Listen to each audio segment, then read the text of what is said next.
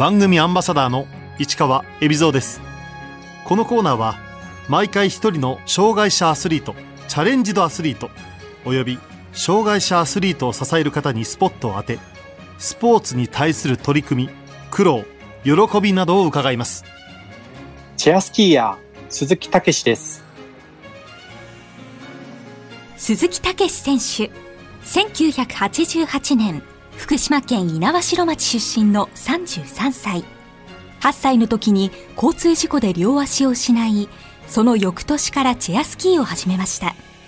冬季パラリンピックには4大会連続で出場。2010年のバンクーバー大会では大回転で銅メダル。2014年のソチ大会では滑降で銅。回転で金メダルを獲得しました。来年の北京大会では2大会ぶりの金メダルを目指します。福島はスキーが盛んな地域です。事故の前からですねスキーの方はやっておりました。やはり地元が猪苗代ということで毎年学校の方でスキー教室というものがあったんですけれどもそこでまあ恥ずかしくないように滑れるぐらいなろうかなっていうことであの父の友人にですね教えていただいておりました。そして8歳の時事故に学校帰りにですね、まあ普段乗らないバスに乗ったものの、なぜかバスの前から飛び出しをしまして、10トンダンプに敷かれたという交通事故だったんです。結果的に、その両足切断ということになってしまったんですけれども、車椅子生活になることはどう受け止めたんでしょうか？当時テレビでですね、僕と同じ両足切断の方で、スケボーに乗って移動してる人のですね、テレビの何かやってたみたいなんです。で、それを見た両親がですね、あなたのその手は、まあ手でもあり、足でもあるから階段も登れるんじゃないかということで、その自宅でですね、登る練習をしまして、で、学校に実際に行ってみて階段を手で登れることも確認して、こう、まあ、必要な部分だけトイレだったり、大きい段差だったりというものをスロープにするだけで通えるねっていうことで、まあ、通えるようになったんですけれども、で、まあ、その授業中やはり各教室にこう移動するときもですね、友達が車椅子を運んでくれたりとかして、まあ、あの、学校生活をしておりました。チェアスキーに出会ったきっかけは？やはりその地元が猪苗代っていうことで、スキー教室でですね、何かこうできるものがないかっていうふうにこう、うちの両親がこう探していた時にですね、まあ、僕その当時義足を履いてこうリハビリをしていたんですけれども、その技師総務士さんに両親が相談をした時にですね、こういうチェアスキーっていうものがあるからやってみないかっていうふうに教えていただいたのが、まあ、きっかけになります。あ、僕もやはり友達と一緒にスキー場に行けるんだと。ソリとかではなくて一緒にスキーができるんだっていう、あの、嬉しい気持ちになりました。初めてチェアスキーに乗った時の感想は？最初は僕も驚きましたね。スキー板2本で滑るものだと僕は思っていたんですけども、実際にこう、チェアスキーを見たら、スキーの板が1本しかついていないんですよ。これでどうやって滑るんだと。本当にあの、驚きましたね。まあでも実際にこうやってみた時にですね、楽しかった。まあ初めて乗ったものなので、バランスが取れずに転びまくりましたけれども、それでも楽しかったですね。本格的に競技として取り組んでみようと思ったのは、1998年の長野オリンピック・パラリンピックを見てですね、やはり僕もあのメダルが欲しいっていう風なテレビで見て思いまして、で、そこからこう、まあ、競技をやってみようかなっていうふうにはなりました。当時は、まあ、学校も猪苗代だったので、まあ、その、猪苗代だったり、会津だったりと、そういったところで練習をしていました。他県に行くっていったことはなかったですね。鈴木選手がパラリンピックを真剣に目指し始めたのは？小学校高学年ですか？5年生6年生にはもう日本の一番大きい大会、まあ、ジャパンパラリンピックっていうんですけれども、そちらの方にも出場させていただいて、そこからですね、その中学校3年生の時ですか、世界選手権に出てみないかというふうにお声をかけていただいたのが、まあ、きっかけになるかなっていうふうになります。初めて世界選手権に出た時はですね、えっ、ー、と、回転という競技で3位になることができたので、あ、自分でもその世界で戦うことができるんだっていうふうに知ることができたので、より一層そのパラリンピックに出て戦いたいっていう気持ちになりました。鈴木選手はチェアスキーを始めてすぐ回転系の種目に力を入れました。そのお師匠さんから、お前はその両足がないから、状態がいいのが武器だから、そういう細かい技術が必要とする競技ですごくお前の障害が有利だから、それに集中して頑張ってみたらどうだっていうふうに言われたのが、まあ、きっかけになります。国内で頭角を現した鈴木選手は、2006年、高校生でトリノパラリンピックに出場します。正直舐めていたところがありました、最初。ワールドカップでも自慢するわけではないんですけれども、まあ成績も残していたので、まあ、パラリンピックも一緒だろうっていう風な気持ちで行ったところですね、やはり全然違うなと。4年に一度のプレッシャーっていうものはここまで違うんだっていうのを思い知らされた大会だったなっていうふうに思っています。トリノではメダルを取れなかった鈴木選手。初めてのパラリンピックで得たものは？メンタルもですけれども、やはり自分の体の声を聞くっていうことですか。やはり疲れてるんだなと思ったらですね、やはり休む勇気を持たなくちゃいけないなということも知った大会でした。4年後、2010年のバンクーバーパラリンピックに向け、駿河台大学に進学。ところが、生活に緩みが生じてしまいます。体重の増加が響き、ワールドカップでは惨敗。初めてワールドカップ泣きました。嬉し泣きじゃなくて悔し泣きですか。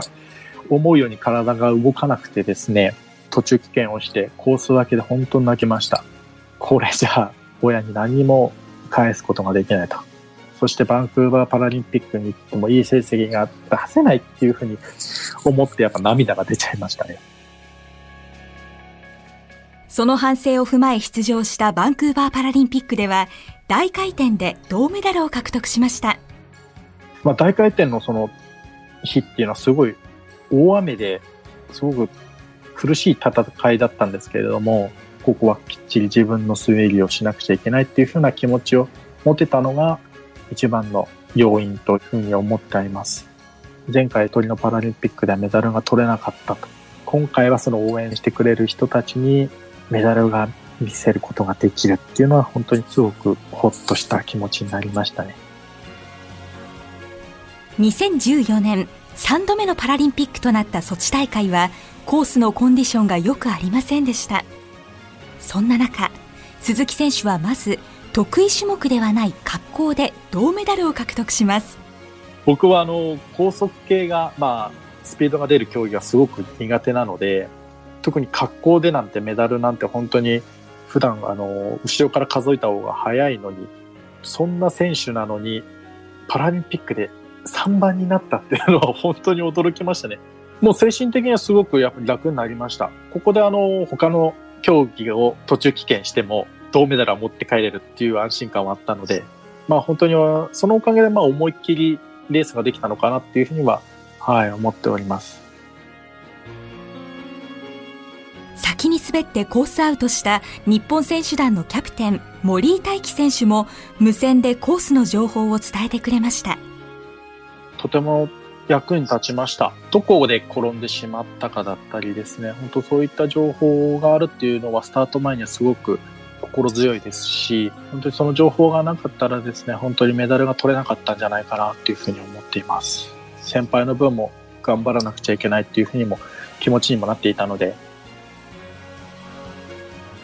メインの回転では金メダル候補と言われていた鈴木選手。当日の心境は？3度目の正直ということですか。やはり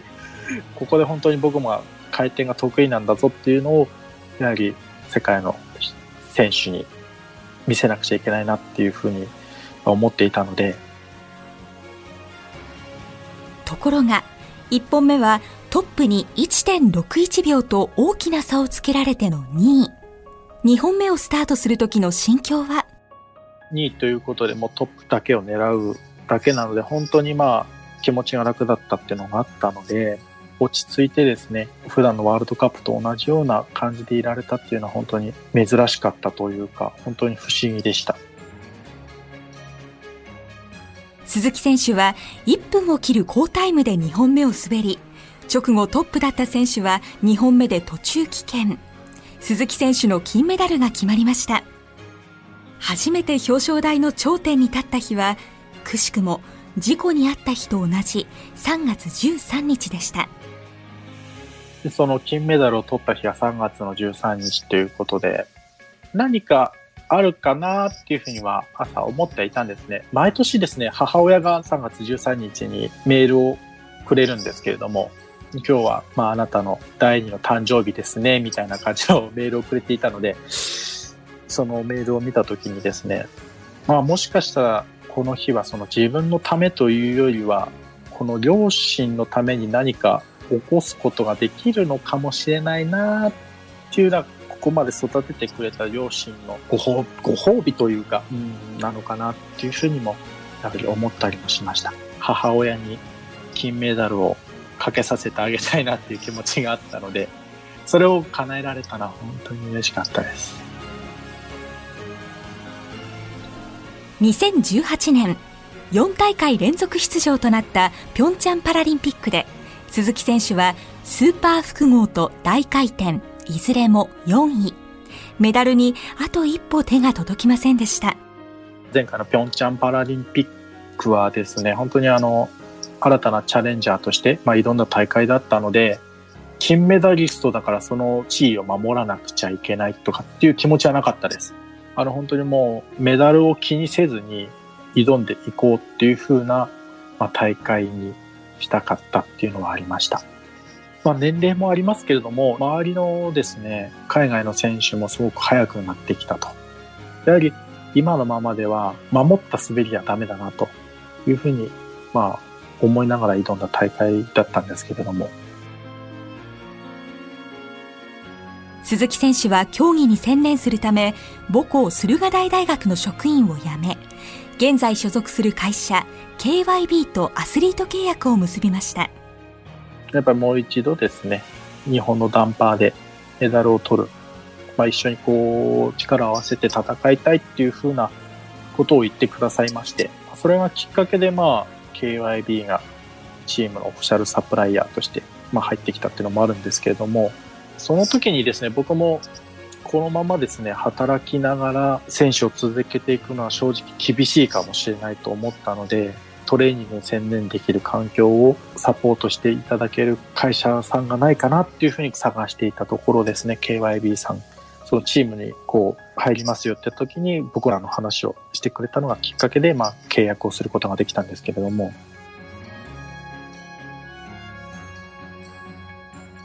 今、北京に向けてどんなトレーニングを？同じ滑りではダメだなということで最近やっているのが今まで僕が得意としている回転の競技ですか。で、そのアウトリガーを使ってポールを倒していく、こうスタイルをこう貫いていたのをもうやめようと。やはりその世界の一番速い選手がやっている滑り方、それもこう入れながらうまく使いこなしてトップを目指そうっていうふうなことをこう今やっています。そのミックスをした滑りを今習得しようと頑張っている最中です。冬の競技は5月からオフシーズンに入ります。これからですね、まあシーズンオフになりまして、シーズンを通して維持するための筋力をまずはつける。陸の方でのトレーニングに切り替わっていくといった形になります。来年冬の北京パラリンピックに向け目標は？前回のピョンチャンパラリンピックでは金メダルが取れなかったので来年の北京パラリンピックでは金メダルが取れるようあの頑張っていきたいなと思っています。目標はやはりその日本人選手でワンツースリーなので、まあ、正直その年々 難しくはなってきてるんですけれども可能性がないわけではないので僕が先輩の足を引っ張らないように頑張りたいと思います。鈴木選手には大会の時に自分を励ましてくれる大好きな曲があります。レース会場に向かう途中聴いている曲なんですけれども、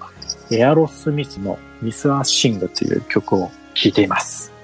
映画アルマゲドンのテーマ曲なんですけれども、僕もその応援してる人たちのために戦いに行くんだぞっていう風な、その気持ちにさせてくれるというか、風な思いになれるので、やはりそういったあの曲を聴いています。チェアスキーヤーとして将来の夢は？僕がここまでできたのも本当にあの周りの方に支えられてなので、いったそういったことをですね、今度僕の後輩というんですが、若い子たちにですね、僕がしてもらっていたことをこうしてあげられたらなっていうふうに思っているので、うん、それはまあチェアスキーだけではなくて、いろんなスポーツですか、やっぱりそういったものを教えて、いろんなスポーツがあるんだよっていうものを教えていけたらなっていうふうには今大きく考えてはいます。スポーツっていうのはやっぱり体を動かしますし、でまたその多くの人とそうコミュニケーションも取れるものなので、そういったその楽しさをやっぱり知ってもらいたいなっていうふうに思っていますので、ゆくゆくは一人でというか、その東北の方でできたらなっていうふうには思ってあります。自分が頑張ることで東日本大震災の被災地でもあるふるさと福島にもっと勇気を与えたいという思いもありますやはり本当に明るいニュースを届けたいという気持ちはありますのでうんやはりここまで強くなれたのも本当に福島っていう環境があったからなのでそういったですね福島県に、うん、恩返しができたらなっていうふうな思いもありますので。鈴木選手にとってチェアスキーの魅力とは？チェアスキーの魅力、やはりスピードと言ってしまうと、あれかな。まあ普通なので、僕にとってチェアスキーの魅力というものは、健常者と同じスピードで同じリフトに乗って同じ食堂でご飯を食べて楽しめるものというふうにそれが魅力だなっていうふうに思っています。最後にメッセージを伺いました。やっぱり残ったものを生かしてっていうのがありますからね。いざやってみると本当にできるもんだなっていうふうな感じです。やっている本人たちは案外できるもんだなっていうふうに思っているもと思いますけどねそんなことを僕は小学校の時に学びました障害があるからあれができない、これができないとかではなくて、まずはやってみましょうっていうのを、本当にその小学校の先生に教えてもらったので、うん、それをこう、やっぱり多くの障害の方にも知っていただきたいなっていうふうに、最初から諦めるのではなくて、工夫をすれば何でもできると思うので、はい。